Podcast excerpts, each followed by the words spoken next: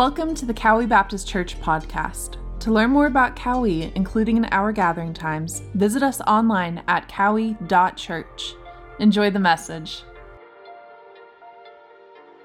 Good morning, church.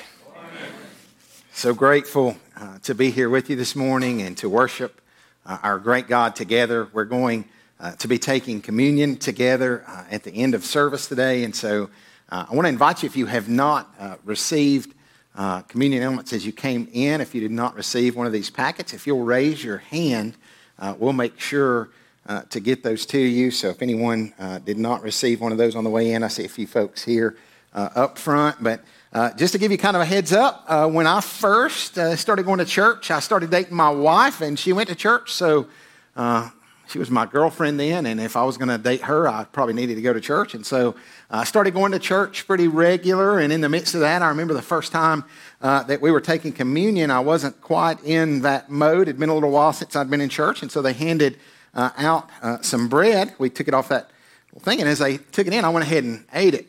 And yeah, and then I faked eating it later. It was uh, so good. Um, some of y'all may have done that, right? But so, uh, so a couple things this morning. So as we uh, take communion uh, at the end of service, if you want to go ahead and find the little separator on the top that'll let you into the wafer uh, there, that'll let you into the bread, and just start that. You don't have to get it out right now and hold it all service or anything like that, but it may save you some time. Sometimes these things can be a little cantankerous. Um, and so then you'll be able to get that a little easier when uh, the time comes. And if you're a believer and have been born again into the family of God and you've been saved uh, by grace uh, through faith, uh, then we welcome you to take part in communion together with us. Uh, you know, that day I kind of took the, the bread a little early. I think some people looked at me and thought, "Yeah, I know that guy. You know, there was a, a comedian that made a lot of money out of just a few words. He would talk about people and kind of the things that they do that seem obvious and seem, you know, occasionally you'll see something in front of you and everything just seems, you know, like you would just get it. And then they would say something kind of silly and he would say, Here's your sign. Yeah, some of you are familiar with that. It's moments like that. He shares the story of uh, someone looking, it's like deer season uh, coming in strong right now, and saw a, a, deer mounted on the wall. And he said, Man, did you kill that thing? He said, No, he just ran through the wall and got stuck right there. So that was kind of one of his. When, when uh, Sherry and I, one time, we had a yard sale. And on that day, we had gathered up everything that you have piled up that you want to get rid of, you know. And so we're, we're stacking all that stuff out. There's a large sign at the end of the road that says yard sale. We've got stuff spread out all over the yard, and there's prices on all of it got a little apron on, you know, that has ready to do this thing. And people pull up and I say, Y'all having a yard sale? And you're trying to, like, as a pastor, I have to behave. Like, I rode down with some guests in the elevator, and I'm like, I'm Jason, and the pastor here. They're like, yeah, oh, we're going to be on our best behavior. Listen, it's me that's got to be on mine all the time. Like, all, all that stupid stuff that pops in my head, I always have to keep that to myself, right? So it's that kind of moment. I remember when I worked at Lowe's, we would find people that would come. Uh, we'd have been closed for about an hour, you know, or letting employees out or doing that kind of thing at the door, and the little sign on the door, you know, says closed at 6 p.m. It's like 7.05, and there's people that are just beating the door and you walk up to them, right? You kind of get to see them. They're beating on the door, and you walk up there and you open the door. They say, Y'all closed? right? There's those kind of moments, right, where we just want to look at them and say, Here's your sign, right? And so, now we know that the sign that he was, uh, you know, encouraging and those kind of things, probably not the best thing in the world to, to hand out to folks or to encourage. We've all had those moments. And today we're going to be looking at a passage of Scripture where Jesus responds to a group of Jewish religious leaders. And he responds to them, and they're looking for a sign. And, and the sign that they're looking for, it, it's not the same kind of sign that we kind of pointed to, but I, I would say that the people that were looking for it, because it was so in front of them, that they deserved one of those signs, right, that we talked about. But they were looking for a sign. This mark, this symbol, something that would remove any doubt, something that would uh, th- this undeniable message. That's what a sign is. It's this undeniable message that declares something to be true. And so these religious leaders, they were asking Jesus for a sign. We're going to pick up in Matthew chapter number 12. Uh, if you want to take your copy of God's Word and turn there, we'll have it uh, also on uh, the screen. Uh, if you're watching and joining us in our online campus, we're so grateful uh, that you are, are with us. We'd love to hear from you and just connect. And uh, we're so grateful for just the blessing of technology and being able to connect in in that way. And so grateful to be part of uh, this morning together. Uh, in Matthew's Gospel, chapter number 12, beginning in verse number 38, and we'll go down to verse uh, 41 uh, as we read together. Let's uh, read God's word together. Scripture says this Then some of the scribes and Pharisees said to him, Teacher, we want to see a sign from you. But he answered and said to them, An evil and adulterous generation craves for a sign and yet no sign will be given to it but the sign of Jonah the prophet. For just as Jonah was three days and three nights in the belly of the sea monster, so will the Son of Man be three days and three nights in the heart of the earth. The men of Nineveh will stand up with this generation at the judgment and will condemn it because they repented at the preaching of Jonah. And behold, something greater than Jonah is here. Let's pray. Father, we're grateful God, we're grateful for your word. Lord, we're so thankful for the body of Christ as we assemble, Lord, to worship you, Lord, and to be reminded of the great sign, Lord, that you gave us. Lord, the, the sign that was given then, Lord, is the sign that we see today. Lord, the, the, the picture of your gospel, Lord, the cross of Christ, the death, burial, and resurrection. And Lord, I pray, God, that you would refresh that in our hearts today, God, that we would be reminded as we take communion together, God, that we would look back at the cross of Christ, Lord, that we uh, would take a moment, Lord, and that we might look within our own lives, Lord, that we might be convicted, God, of sin and the God, the, the ways, Lord, that we fall short of your glory, God, and the, the places, Lord, where we just want to go our own way, Lord. We pray, God, that in the power of your Spirit, God, you might convict our hearts. God, that you might change us from the inside out, God, that we might respond, Lord, to your word, God, as you reveal yourself through it. And Lord, may we leave this place on mission for the glory of your name. God, may we leave this place with a story to tell the story of your gospel. In Jesus' name, amen.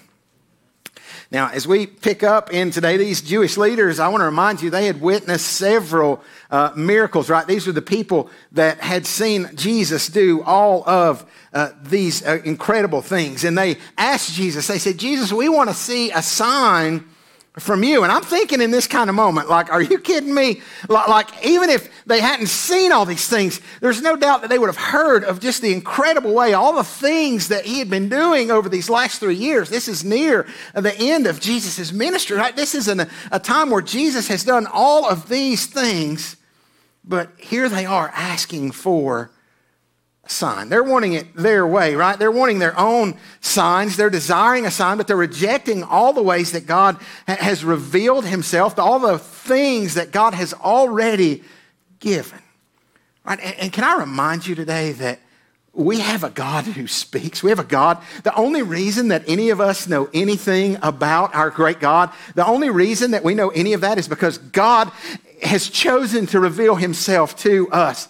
And it's part of his nature, right? It's God's nature that he reveal himself to us. We see it uh, in creation, right? We see that creation declares the glory of God, right? We look around and we see the firmament of the heavens. We see the, the glory, right, of, of God displayed in a mountain scene, right? If you looked at all the leaves and the way they're changing colors and the beauty of God's creation, He reveals Himself through that. We see the, the intricate details in His greatness, right? We see uh, that God reveals Himself through creation. We see that God reveals Himself through the living Word. Right, John chapter 1, we see just the incarnation of Christ. We see his version of the Christmas story, right? And the scripture says that the Word became flesh, right? The living Word. The Word became flesh Jesus Christ stepped out from the glories of heaven. The scripture says he uh, was obedient unto death, that he did not consider equality with God as a thing to be grasped, but humbled himself and was obedient unto death, even the death of the cross. And he, he was born into this world. The scripture says that the, the God of heaven, the one who created all things. Scripture says that there was not one thing that was created that was not created by him and for him. That that God entered into the brokenness of this world and he reveals to us our God, right? We, we see that, that God reveals himself through the living word. And then we see that God reveals himself and primarily, right, through the Word of God that we hold in our hands, through the written Word of God that we have declaring who He is and the story of Christ, right? The gospel story. And so here are these religious leaders, and they're saying, hey, give us a sign. Show us if you'll do this, right? We want to see something undeniable. You know, and people today do the same kind of thing, right? Lord, if you'll meet this need, if you'll heal this sickness, Lord, if you'll let me marry that beautiful lady, I'll even preach. Like, I'm not even say, I didn't say that, but that would have been, that would have been funny. That would have been funny, right? But I didn't. Yeah. But I mean, we think of those kind of things. Lord, if you'll allow this, right? Or if you'll, if you'll paint a picture in the sky, if you'll do this or you'll do that. And God does what he wants, right? We sung that in the first song, right? And God uh, at times engages in the midst of our brokenness in different ways. But we're going to see that he's given this one sign, and this one sign that was given, uh, that was coming ahead for those religious leaders, the one sign that, that they were going to see is the same sign that we see today and has been seen for generations, right? And so here's this thought. But, but these people, they're coming and they're not sincere. Their goal, it's kind of like if you just showed them this, then they would want something else, right? There, there would be another reason. And it was basically this thing of pride, and we all have that, right? We all have this, this tendency sometimes to say, you know what? I want God to reveal himself to me in the way I want God to reveal him. Do you realize that we're talking to the God that spoke this very world into existence? It's, it's a God who, and I'm so grateful that He speaks and He reveals Himself to us. But in pride in our control, he doesn't respond to that type of behavior. And so he calls them out. Verse 39 But he answers and said to them, An evil and adulterous generation craves for a sign, yet no sign will be given to it but the sign of Jonah the prophet. So here's these Pharisees, and we've been we, we just finished walking through the book of Jonah. We just finished walking through uh, just this incredible uh, picture of God's mercy and grace to the Ninevites. We saw just this message that Jonah proclaims and the way that they respond, and uh, just this incredible uh, picture of God's goodness and his mercy. And here's this thing he says, the sign of Jonah the prophet. Now, these Pharisees, they've been looking and they've been questioning where Jesus' power came from, right? They had seen the miracles, but they're saying, you know, does this person cast out demons in the power of Satan, right? Is this where Jesus is able to do that? And Jesus responds and says, hey, the reason that I'm doing this is so I can demonstrate that there is nothing that's not under my control, that, that I'm sovereign over everything, that everything uh, is under my subjection, right? This is the place that he is in. And there's nothing sincere about this, right? And their motives are not to believe, but the motives of these people are to trap and to condemn. And they're, they're really looking more for reasons not to believe, even than this. And, and Jesus responds to them and he says, You can ask all you want, but no sign is going to be given to this adulterous generation, this rebellious group, except the sign of Jonah.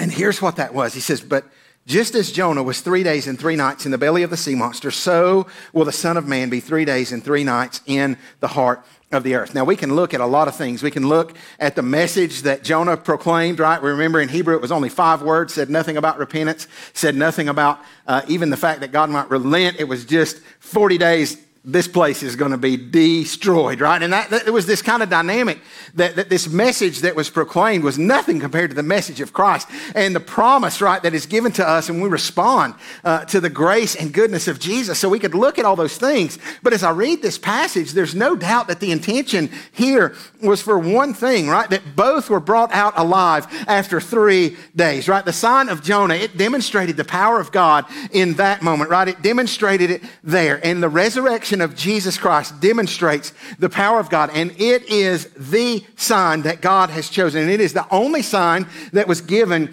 uh, to that perverse generation, and, and it is the only sign that carries from every generation that we look at. And we look right to the evidence, and we look to the reality, and we look to the truth of the resurrection. The death and resurrection of Jesus Christ is what we are to proclaim in this generation. It is the one thing that has power, right? The scripture says uh, that Paul said, I'm not ashamed of the gospel of Jesus Christ, for it is the power of God unto salvation. Scripture says that faith comes by hearing, and hearing by the word of God. So we don't want to get so hung up on trying to compare the story of Jonah and all these intricate details to the story of Jesus. And, and maybe you read through that and you say, wait a minute, this three days, three nights thing, wait a minute, wasn't Jesus, wasn't he crucified on Friday about 3 p.m., and then uh, he, he died then, and then he was placed in the tomb uh, later that evening. So he died at the ninth hour. Then he's placed uh, and buried in the tomb. And so he was in the tomb some of Friday, all of Saturday, and then on Sunday morning he rose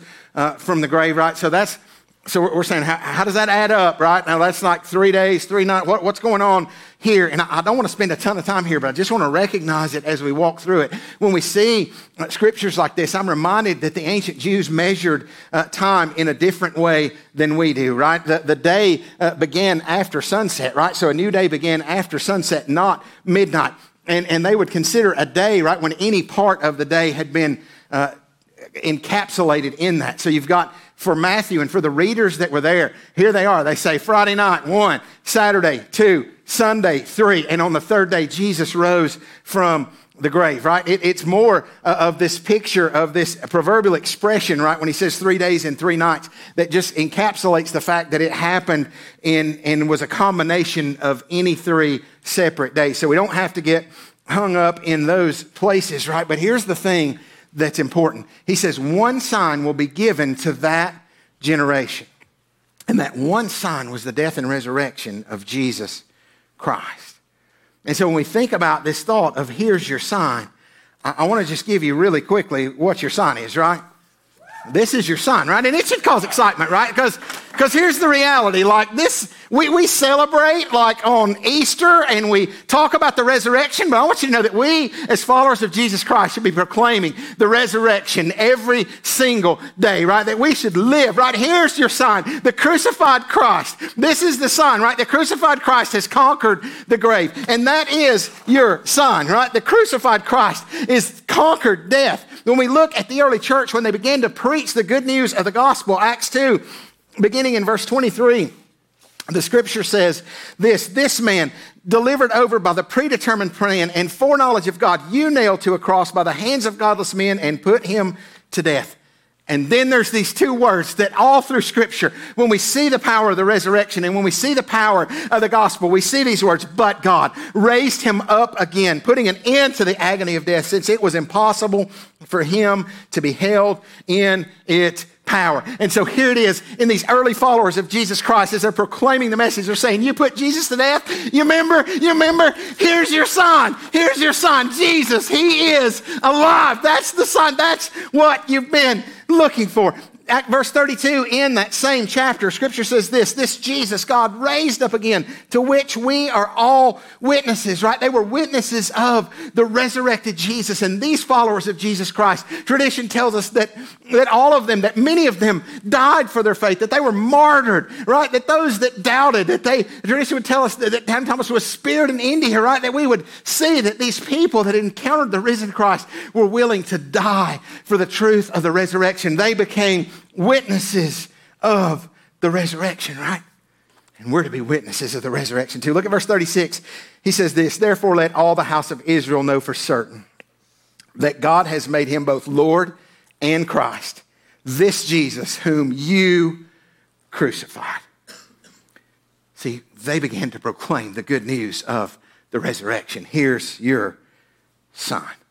And the sign given to them that day is the sign that is given to us today that the crucified Christ has conquered the grave. The sign of Jonah, the same sign given to you, the same sign given to me. The death and resurrection of Jesus Christ and the evidence of the resurrection is great. If we had time, we could go through uh, just, it's, it's historically plausible, right? It's, in my opinion, historically verifiable, right? As we look at these men that live for Jesus and the things that we see in them.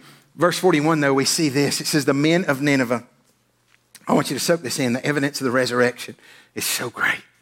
Look at this word. It says, The men of Nineveh will stand up with this generation at the judgment and will condemn it because they repented at the preaching of Jonah. and behold, something greater than Jonah is here. So, like the worst message, right? That's what Jonah proclaimed, right? He was a disobedient, rebellious prophet. He didn't want to see Nineveh respond in repentance. He had no desire for that. We see in, in chapter 4 as we walk through that that he actually was hesitant to go, not because of fear, not because the Ninevites were all these wicked people and he was afraid of what they would do to them, but he was afraid that because he knew what kind of God that he served, because he knew that God was gracious and merciful, that God uh, would work in their lives in a way that allowed that they would repent of their sin, that they would repent and respond to the message that Jonah gave. So he gave just the kind of bare bones, right? Five words in the Hebrew, and all of Nineveh repents, right? Sackcloth, ashes, animals in sackcloth, this incredible picture of repentance. There's, a, there's not a, a presumption or an entitlement in that uh, of what God will do. If you remember the king of Nineveh, he, he's responding in this and he says, perhaps God will relent, right? He says, maybe. And we see the message of the gospel, the promise that if we'll respond to the gracious good news of the gospel of Jesus Christ and the finished work of the cross, that it is by grace through faith that we're saved, that we can trust and know that if we believe and repent, that Jesus will save us, that he will, he will change us, that, that we're born again into a living hope, right? Through the resurrection of Jesus. And so here they are, their guilt, right? These religious leaders, their guilt is all the more serious because something greater than Jonah is here. Now, we might have expected uh, when I read that and actually looked in the original language, because I would have expected this something greater to be in the masculine form and it being referring to someone greater, that it is Jesus. But what we see is it's neutral in this passage, which allows us to understand that, that, it's, that it's describing something more, right? That it's describing the work of Christ, right? God's whole work that's in Jesus Christ, God's whole work that's accomplished through the cross of Christ, the sending of his son, the provision of salvation for repentant sinners, the bringing of the kingdom of God, all of this in the story of Jesus, all of this in God's work in here. And there's two contrasts that we can't miss. So we, we see here's this story, right? This is the, the sign that's going to be given, the sign of the prophet Jonah. And so we look at this, the, the, the death, burial, and resurrection of Jesus. We see another contrast. We see the Ninevites, what did they do? They responded to this message in repentance. That's what they did. They repented of their sin. There was visible display of that. It was obvious uh, in their response. But what we see in this is that these Jews did not. And the Ninevites were confronted with Jonah, and they were confronted with something so much greater. So here's this picture of responsibility that they have as they have been encountered by Jesus. And here's this thing that just really stirred in my heart as I read this passage and as I thought about us, right, we have the written word of God. We have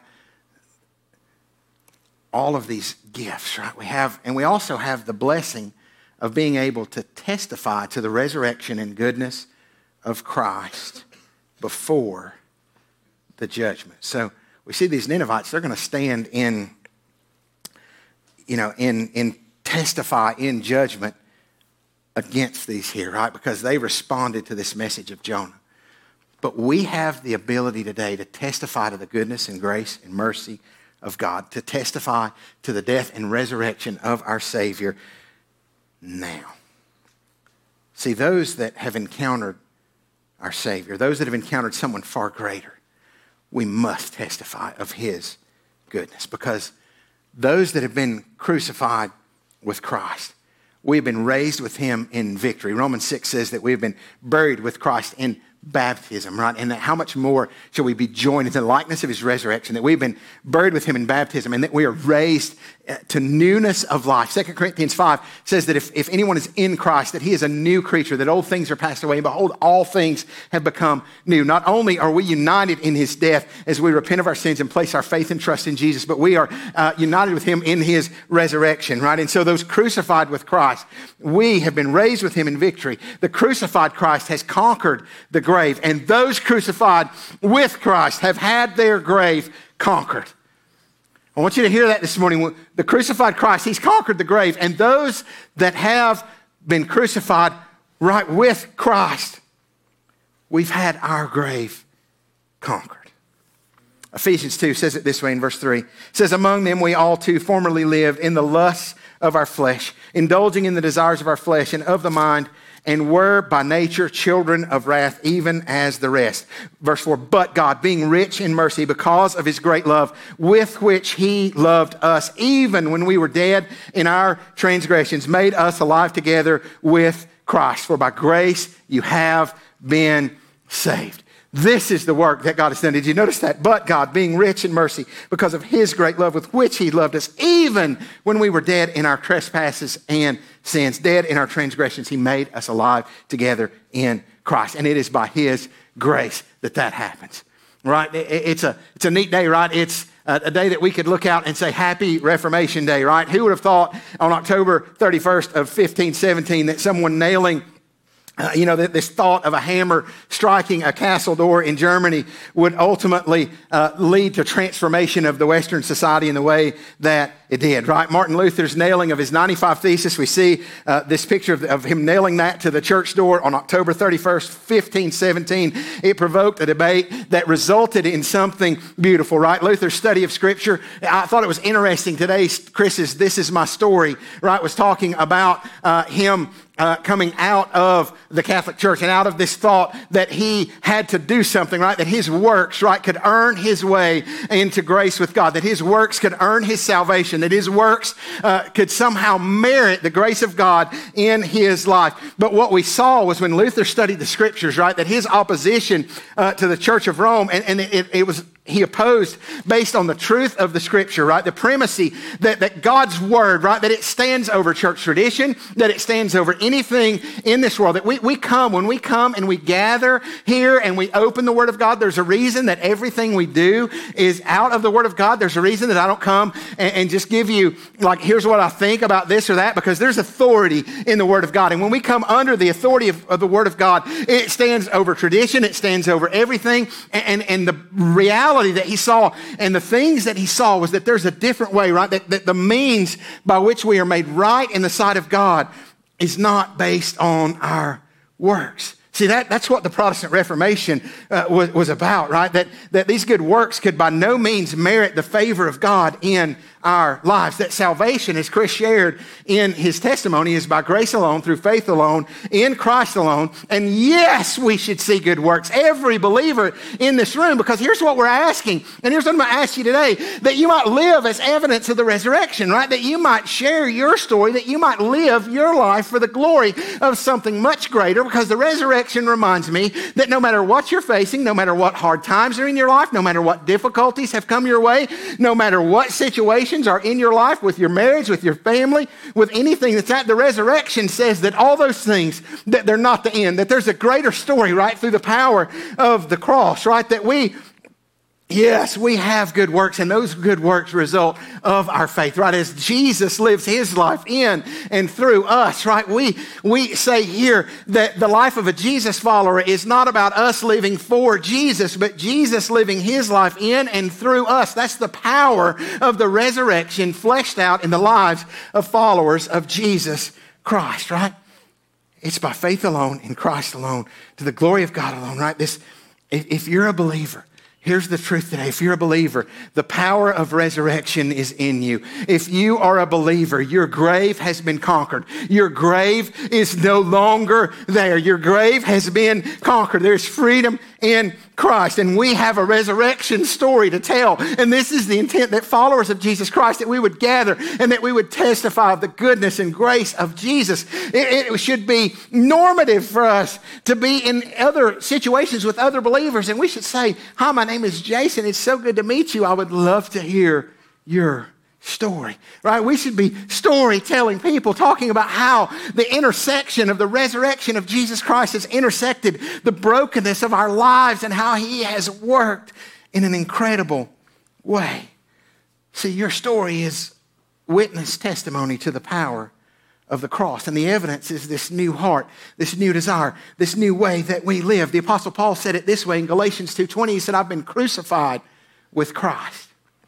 And it's no longer I who live, but Christ lives in me. And the life I now live in the flesh, I live by faith in the Son of God who loved me and gave himself up for me. What is your story?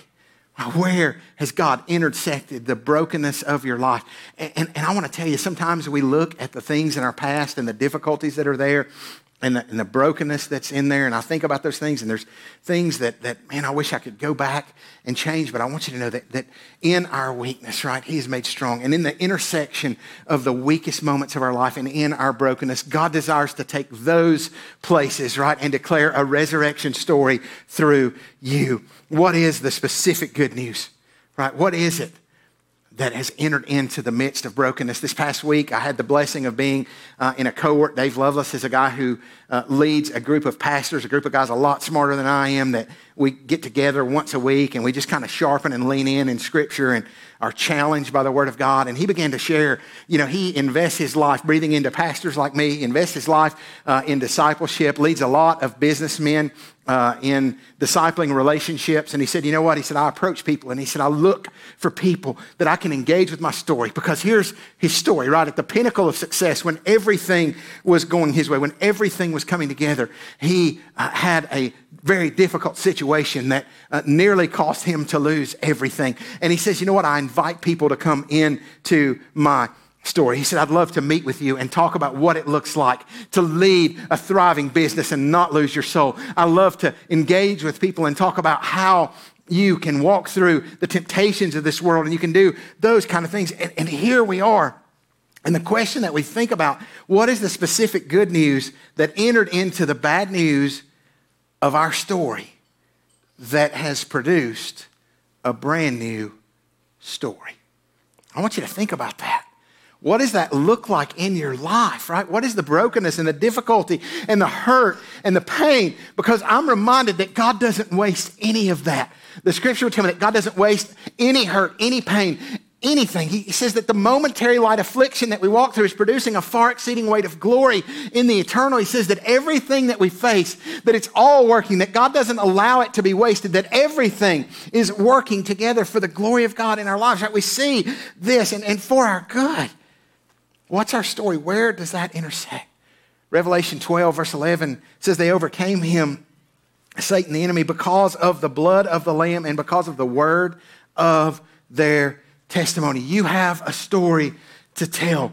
We have a story to tell. You have a story that others in your life need to hear. Isn't it amazing? And, and if you really will begin to look around, you'll see that God has placed people all around you, that God, in, in His provision and grace, that He places people around you that need to hear your story. He places people around you that your story will resonate with, it, that you will be able uh, to share the good news, right? And the greatest places can be in our weakness. This is who our God is. Second Corinthians chapter 1 Verse 3 says this Blessed be the God and Father of our Lord Jesus Christ, the Father of mercies and the God of all comfort, who comforts us in all our affliction, so that we will be able to comfort those who are in any affliction with the comfort which we ourselves are comforted by God.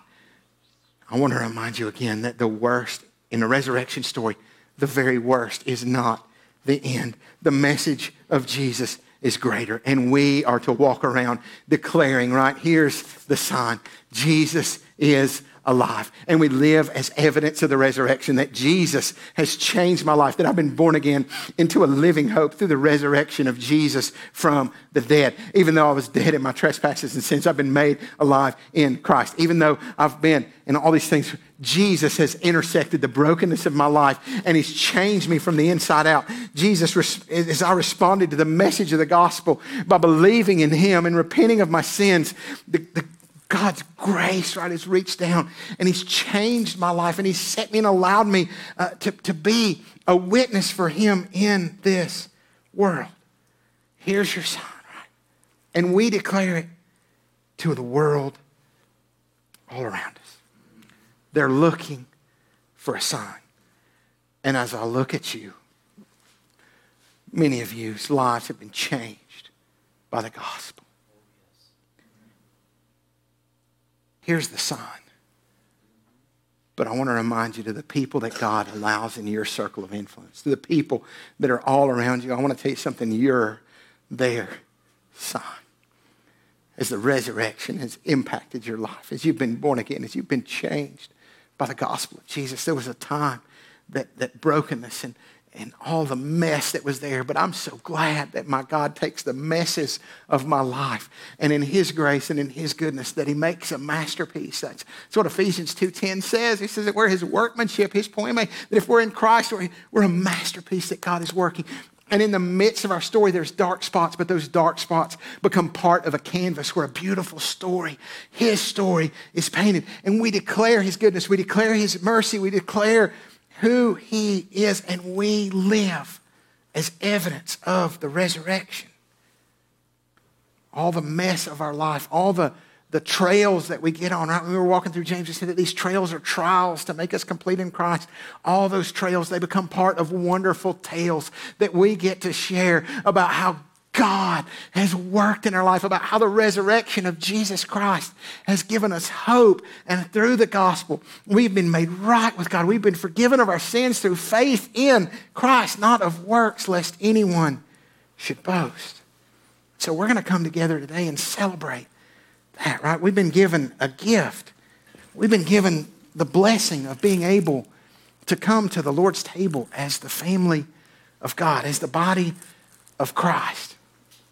And I want to invite you, we, when we come together to celebrate the Lord's Supper, we acknowledge, right, that Jesus died on the cross, a sacrifice for our sin, but that death could not hold him in the grave, right? That he is risen and he will come again to take us home. And there's an incredible price that's been paid in our place, right? When we read those words, do this in remembrance of me, right? We, we are reminded, right, that we gather today uh, and there's a risen Christ, right? That, that when we gather here, that, that we're remembering someone who is now present with us. We're remembering the risen Jesus. An incredible price was paid so that you and I could be forgiven of our sin. And what is our response to that to that sacrifice? What is our response going to be? Our response should be nothing less than living as evidence of the resurrection. We've been empowered by the Spirit of God to walk worthy, right? That we might walk in the Spirit and not fulfill the lust of the flesh. That we might be people that live as evidence of the resurrection. So we come to the table of God. We come and we gather and we look back, right? We look grateful for the cross, grateful for all that God has done in our lives. We look back just thankful with incredible gratitude. And we come and we look within ourselves. 1 Corinthians 11, I believe it's verse 28, says, Examine yourselves. Right? He says, a Man must examine himself. And in doing so, he's to eat the bread and drink of the cup. Not only do we have this privilege of looking back at the work of the cross, but we have the blessing of looking within our own lives and just examining and saying, God, is there anything in me, Lord, that is displeasing to you, Lord? Is there sin in my life that remains unconfessed? And we have an opportunity in these moments to come before a holy God. We have an opportunity to pray, even in these moments, and say, God, search my heart. See, God desires to work in us in conforming us to the image of His Son. And in moments like this, as the church gathers, as the body of Christ, we look within our lives and we examine. We have an opportunity, right? I always think about my mom when she would make a meal, you know, we had to wash our hands, right? And we'd come to approach that table, right? We'd wash our hands, we'd get ready to come together as a family, we get ready to do those kind of things. We have an opportunity, right, to come to the Lord's table clean, not because we can earn our cleanness, not because of that, but because of the grace of God, because He is willing. Scripture says that if we confess our sin, that He's faithful and just to forgive us all sins and to cleanse us from unrighteousness, right? Repentance doesn't stop when we place our faith and trust in Jesus Christ, we continue to repent as God reveals to us, as we are convicted of our sin. What a gift it is that the Holy Spirit convicts us of our sin and that we can come before Him confessing our sin, knowing that He forgives us, knowing that He restores us, knowing that His grace is sufficient. So we want to come together in that kind of heart. I want to I want to ask the band to come, and, and we're going we're gonna do this. We're going to worship together. I want to give you an opportunity just to reflect on the grace and goodness of Jesus. I want to give you an opportunity uh, to talk to God. It might be that in this, uh, during this song, that you want to confess sin. It might be that you want to uh, just to kneel down before God and thank Him for His grace. To, to you may do that from where you're at. You may want to come to this altar and just uh, just to declare and and and, and just praise our God in confession and repentance and, uh, Lord, and just gratitude for all He's done, right? We should see believers live lives filled with gratitude for the grace that's been extended us. If you've never trusted Jesus, if there's never been a time in your life where you've repented of your sin and just believed the gospel, just trusted by human faith alone, right? Listen, there's nothing you could do to earn your way to heaven, but Jesus has done everything. He has paid it all. The work of the cross is finished. The work is done. When Jesus died on the cross, he cried out Tetelestai, It is finished, paid in full. And if you'll believe and trust in him, Scripture says that he who knew no sin became sin on our behalf, 2 Corinthians 5.21, so that we might become the righteousness of God in him. And we approach the Lord's table clean and right, not because of our goodness, not because we've been perfect, but because of the finished work of Christ and because He lived a perfect life. He died not only for our sins in that sense of, of for them that way, but He died in our place. Let's pray. Father, we're grateful, Lord, that we have the privilege, Lord, to come together as the body of Christ. Lord, to take communion, Lord, to take the Lord's Supper, to remember, God, all that you have done in our place. God, to remember your death, God, that you were beaten and broken. Lord, I pray, God, that in these moments, Lord, God, that the weight of the cross, God, could be, Lord, in the power of your Spirit, God, real in our lives. God, that we could remember, Lord, that we've been purchased with a price. Lord, the cost of our salvation was great. And it's extended to us free. Lord, if there's anyone that's never trusted you, I pray today, God, that they might turn from their sin and that they might believe the truth of your word, God, the truth of the gospel, Lord, and they might by faith, Lord, in the finished work of the cross, Lord, that they might be born again, Lord, that they might be saved, Lord, that they might come in repentance, Lord, recognizing that, Lord, we've sinned and fallen short of your glory. God, we've sinned and fallen short of your grace. Lord, that there's none righteous not even one. And the wages of our sin, the, the just punishment that we deserve, is death, eternal separation from you in a place called hell. Lord, we recognize, Lord, we know that's what we've earned. Thanks be to God, the gift of God is eternal life in Jesus Christ, our Lord. And so if there's any that don't know you, God, I pray today Lord, that they would turn from sin and that they would just turn and surrender to you. Calling on your name, Lord, you tell us that whoever would call upon the name of the Lord could be saved. That with the mouth, Lord, confession is made, Lord. That if we believe, God, in our heart, Lord, if we confess with our mouth and believe in our heart, not just simply knowing about you in our minds, but believing so much that we trust you with our lives. Lord, surrender, believing in our heart. God, we confess you as Lord. Lord, that means, God, we confess that no longer are we in charge. It's no longer our way, but Lord, we surrender to you as Lord and King, Savior. If we believe with our heart in the resurrection that God has raised Jesus from the dead, that we could be saved. It's the sign of Jonah. It's the sign that's been given for generations that Jesus died in our place on a cross, was buried, and on the third day was raised from the dead. Lord, we love you. God, I pray for believers in this room. Lord, I pray that you would renew, God, a desire in us to share the good news of our story. God, the, how your story is intersected Lord, convict us of sin. God, I pray that our, every person, Lord, would ask you, Lord, to reveal to them in these moments, Lord, the ways, and the places that, God, that you desire them to repent and to, to surrender to you. Lord, we pray, God, that you would help us to prepare our hearts, God, not because of our good, but because of the work of the cross, for the moments that we'll partake in communion together. In Jesus' name, amen. Will you stand with me and just worship together? If you have business to do with God, I pray that you'll just be obedient, that you'll come